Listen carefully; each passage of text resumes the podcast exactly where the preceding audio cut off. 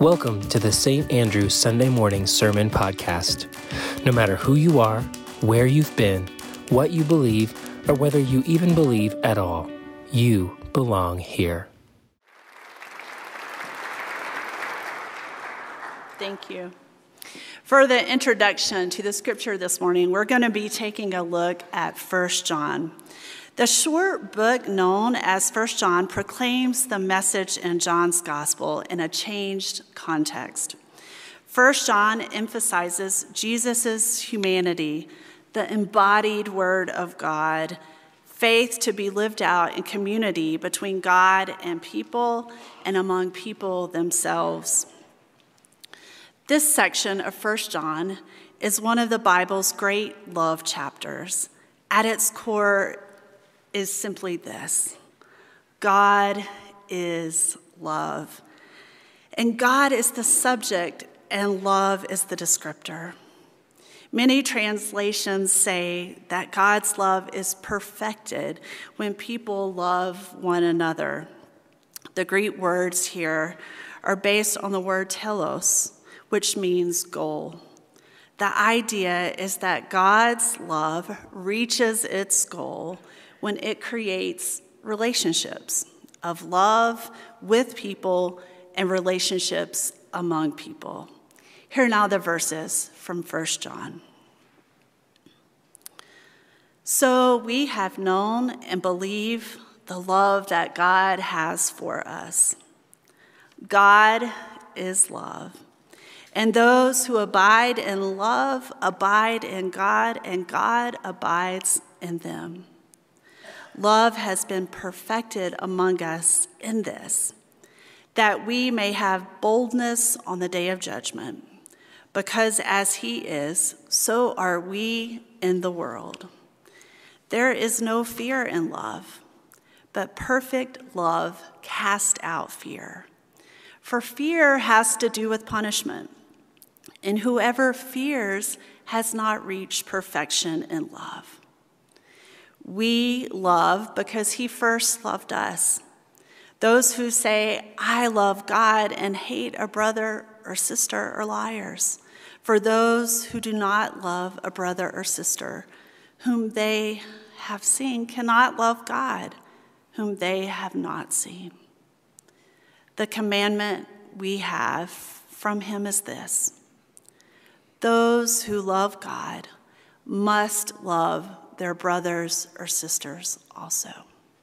Amen.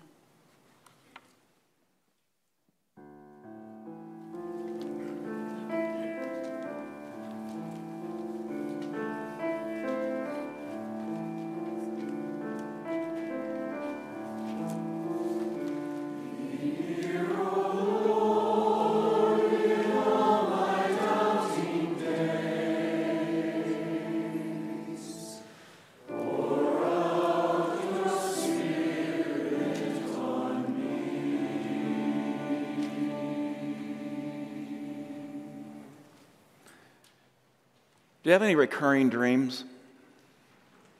You know, the, the repeat offender kind of dreams that show up unannounced on your doorstep of your conscience, like uh, little mafiosos to announce that you've got some business still that you haven't taken care of yet. About 75% of American adults uh, experience recurring dreams, and some of the most common, as you well know, are the dreams of falling or flying, losing your teeth, returning to school, sitting down to take that exam that you didn't study for, uh, not being able to, to speak. Some recurring dreams are just cruel, like the one I have when it's Sunday morning and I'm walking into church during the opening hymn, and suddenly it occurs to me I actually didn't get around to writing a sermon for this week. And and I'm thinking, I've got plenty of time because this opening hymn has eight verses, and I still can.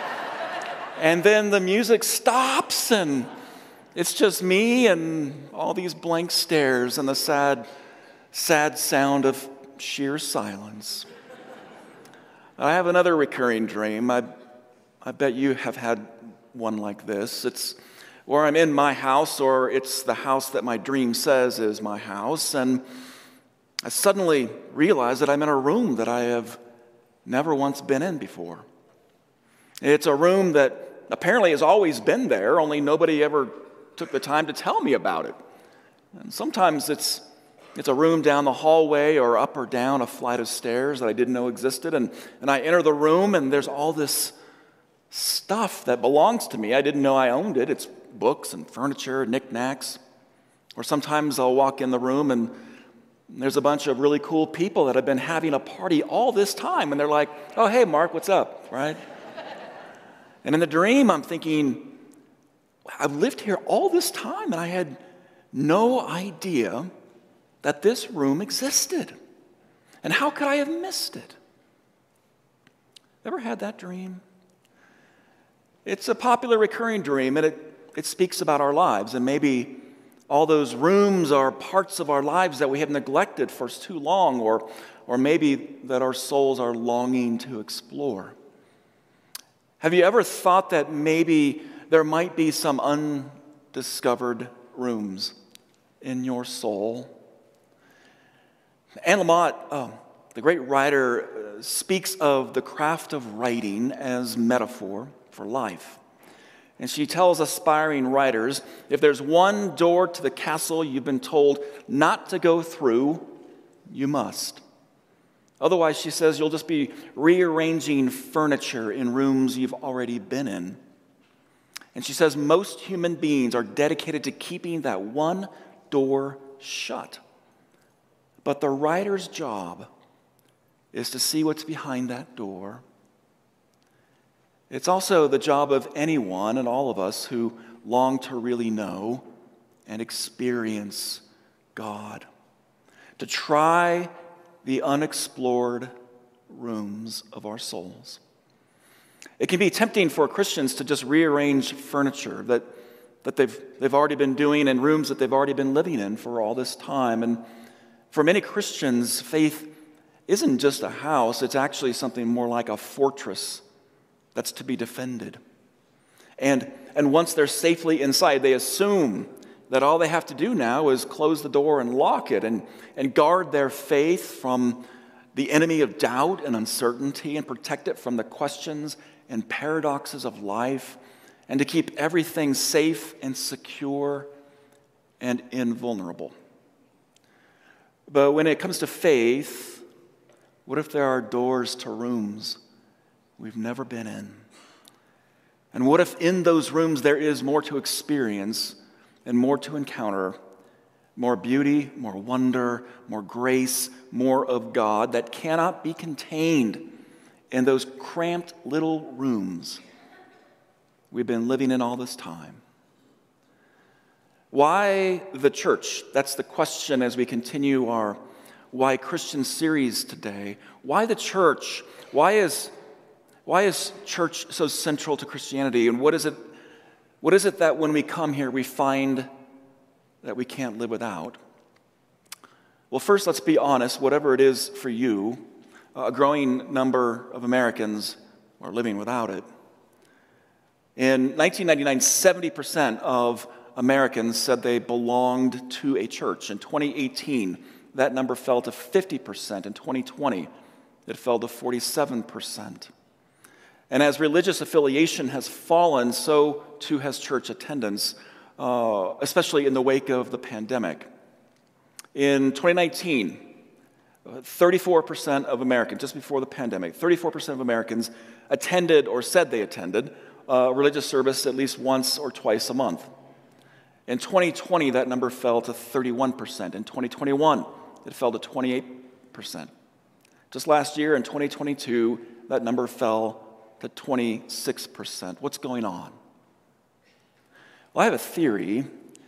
My theory is that for a growing number of people, the house that the church has built is too small. It's too confining, it's too restricting. And for too long, the church has told people that there are doors they must never go through. There are rooms that they are not allowed to explore. And instead of leading people through those doors and showing them who they can become, the church often has told people who they must be and what they must believe. which for a lot of people today just feels like rearranging the furniture in a room that's just no longer interesting or inspiring. Why the church?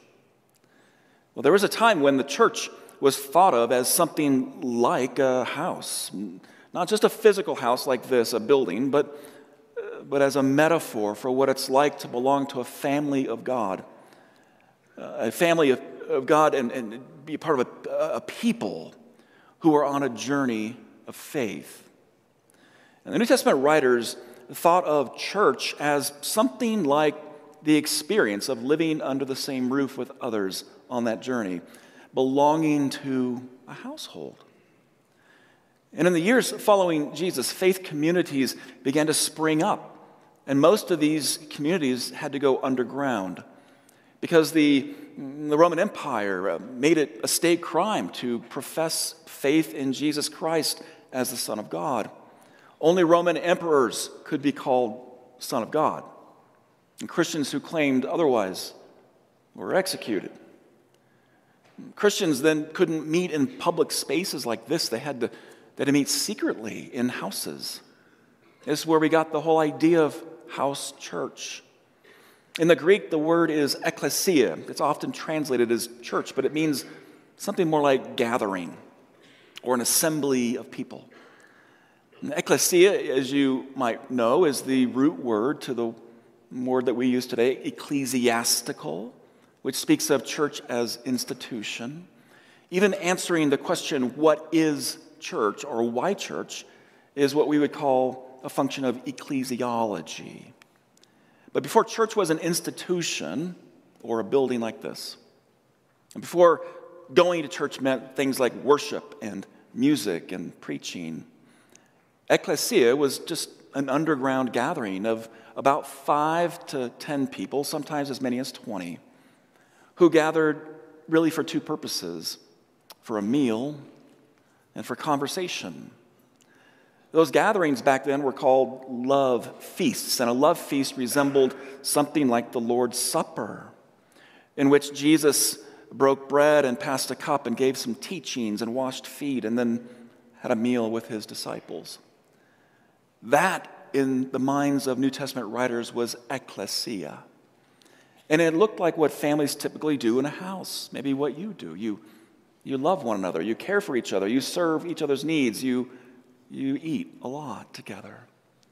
That looked like a household in the early church. That's what ecclesia really means, I think household. And we all belong to a household of some kind, and we all know that there is no such thing as a perfect one. Households are messy, they are chaotic, they are perplexing, and sometimes they are insanely impossible, which is what John in our text today is addressing. First John was written around the, the turn of the first century to a network of ecclesias or churches in Ephesus in response to some great controversy over what it means to be a Christian in the first century world. Now, today, if you were to ask somebody, what does it mean to be a Christian, you would get a bunch of different answers uh, and, a, lot of, um, uh, a, a lot of compelling ones. But in the first century, what it meant to be a Christian wasn't all that clear. Why? Well, for starters, back then they didn't have Bibles like you and I have Bibles today. Some ecclesias had documents or fragments of documents that uh, promoted the teachings and, and the story of Jesus, but, but these writings wouldn't ever be considered authoritative or biblical for another 300 years. People didn't have little pocket sized New Testaments in their back pockets. The gospel was, was shared as spoken word in communal settings at love feasts. So if something controversial came up in your conversations about what it means to be a Christian, you couldn't just you couldn't just solve it by saying, "Look, the Bible says it and I believe it and that settles it." They also didn't have any official doctrines. They wouldn't have any definitive creedal statement for another 225 years. What does it mean to be a Christian? They didn't have documents or creeds like you and I. And that meant that there was a lot of space for argument and for disagreement over what it means to be a Christian. Well, last of all, they didn't have any official rule book for how to deal with controversies or to draw boundaries around what Christians could and couldn't do in the ecclesia. And can you imagine the chaos? I mean, what's a church without a rule book? We Methodists have a 500 page one. And we form committees to study issues. And every four years, we spend millions of dollars and two long weeks in mind numbing meetings talking about those issues. And wow, just look what it's done for us. All the problems we've avoided, right? I mean, how did those ecclesias ever survive without a book of discipline? They had no Bible, they had no creed, they had no rule book. There was, it was a, a lot like building the airplane while flying it. And it was wonderful. It was beautiful, and it was so, so hard because people are hard. And keeping a household together is even harder. So, what do you do when you, you don't have a Bible or a creed or a rule book to teach you what it means to be Christian? Well, First John says this morning, you act like a Christian. That's what you do. You live like Jesus lived. You love like Jesus loved. And over time, by doing so, you become Christian. In the ecclesia, right action was far more important than right belief. But still, you ask, how then do you love and live like Jesus? And that's at the heart of today's passage. There are lots of ways for us to love other people.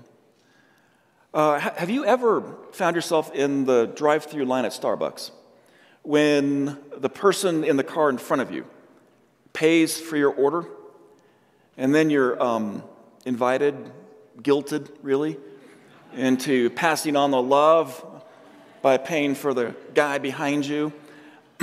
I, some people say that's never happened to me. That's happened to me like five times in the last year. I pull up to the window, and the guy at the window says, Good news.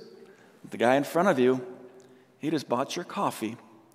Would you like to pay for the lady behind you? I, I looked in my rearview mirror first.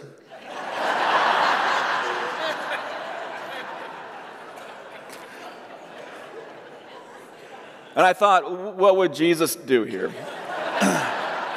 would Jesus want me to pay for a grande iced, skinny vanilla, upside down caramel macchiato? Probably. So I handed over my credit card, and it turned out that lady ordered drinks I think, for her whole office staff. and it was the best tasting $37 grande dark roast I've ever had. That's one way to love. But that's not the kind of love that First John is talking about. Because the ecclesia isn't a drive through of strangers, it's a family of people that you already know some of whom you may not like much, maybe some of whom you just think are really weird. And to live in that household requires a different kind of love. What kind of love am I talking about?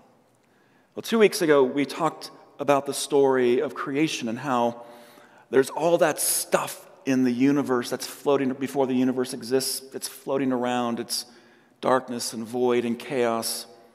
The Hebrews called it tohu vavohu the wild and the waste between being and non being. And what does God say to it all? He says, God says, let, let there be. I like to think of it as this God says to the darkness, you, you could become light. And it did. And God says to the disordered chaos, you, you could be ordered and beautiful. And it did. And to all the tohu vavohu out there in the world, and to all the tohu vavohu in you and me, God is saying every day, you can become this. We would describe that as a generative love, the kind of love that beckons and summons us to the promise and the full potential of who we are created to be. And that's a generative love that draws us then into the process of becoming. And First John, in the passage as Amy said today, he calls it perfecting love. He, the writer says, God is love, and those who abide in love abide in God, and God abides in them. In other words, that love is in us. It is in us, but it hasn't yet fully matured. And this is why it's really hard to love certain people. Now, that love in us hasn't been perfected, it hasn't reached fullness of life. Can you think of anyone right now in your life who is hard to love? This is what we find in those hard to love moments. Our natural default is to fear. It's the fear of getting hurt, getting angry, being wrong, being conned, feeling forgiveness, maybe feeling compassion. Fear is ego stuff, and fear is the room that most of us live in most of the time. In that room called fear, we do a lot of rearranging of the furniture over the course of our lives. But First John suggests there may be more rooms in our souls to explore. And the writer says, perfect love casts out fear. Whoever fears has not reached perfection in love. Now, word perfection, it means maturity. It means ripeness, the kind of ripeness that you would describe a, a, a perfect tomato or a, a perfect palisade peach. It's what happens when the tohu vavohu within us decides to take form and beauty and, and leaves the room called fear and enters the room called perfect love. And the writer says, You can become this. You can become perfected love in the world. How? By remembering, he says, that God first loved you. And maybe that doesn't sound all that radical at first, but I want you to think about it. God loved you first, even you. I mean, you of all people. I mean, you know everything about you, everything, even the, the things that are unlovable, and that is what God loves. And when you remember this, in those hard to love moments with others, you can try the, the knob on that door that leads to a different room. A room that you didn't even think existed. And in that moment, your heart begins to expand and your soul enlarges and you become a different person. Love is perfected in you. Why the church? Because at its best, the church whispers to each of us and all of us together, you could become this. It can happen to you. Perfected love if you try the door. There are a lot of other good reasons for the church, but there is none more important than being perfected in love. You cannot be perfected in love by taking a long walk on a beach or hiking on a 14er up in the mountains, or sitting alone on your prayer mat meditating. These are all great things. But to be perfected in love, eventually you need people in your life, especially hard people to love. You need to sit down at the love feast right next to your adversary and hold his hand during the opening prayer and ask her to please pass the salad dressing. And maybe after the love feast, you have to give her a ride home, right? That's why church. New rooms, an enlarged soul. I can't think of another place on the planet where that happens.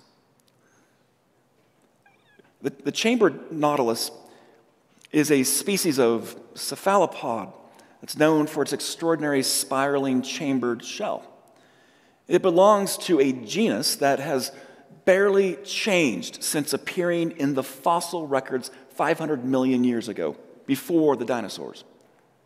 It's a native of the uh, tropical Pacific, and it lives in deep waters in the open ocean. And the nautilus is this wonderful symbol of growth and transformation.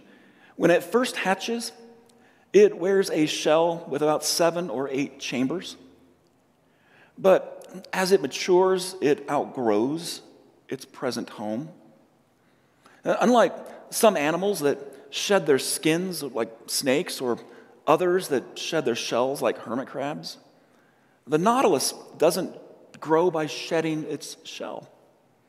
It gains more living space by building new chambers connected to the old ones. Its shell slowly spirals outward. And when the nautilus moves into the new chamber of its shell, it, it closes off the chamber that it was once in. Those old chambers are still useful. Uh, they hold air, which provides natural, uh, neutral buoyancy. It helps create some stability and control as the Nautilus moves through the open waters. But the Nautilus never has to go back and live in the old chambers, ever. New rooms lead to an enlarged life. Why church? Why the church? Because at its best, the church calls us saying, You could become this. Saying, Perfect love casts out all fear. Saying, Hey, there's a new room I want you to see. Thanks for tuning in to this week's podcast. If you'd like more information about our church or our vision to eradicate social isolation and disconnection by practicing the faithful presence of the incarnate Christ, please visit gosaintandrew.com. See you next week.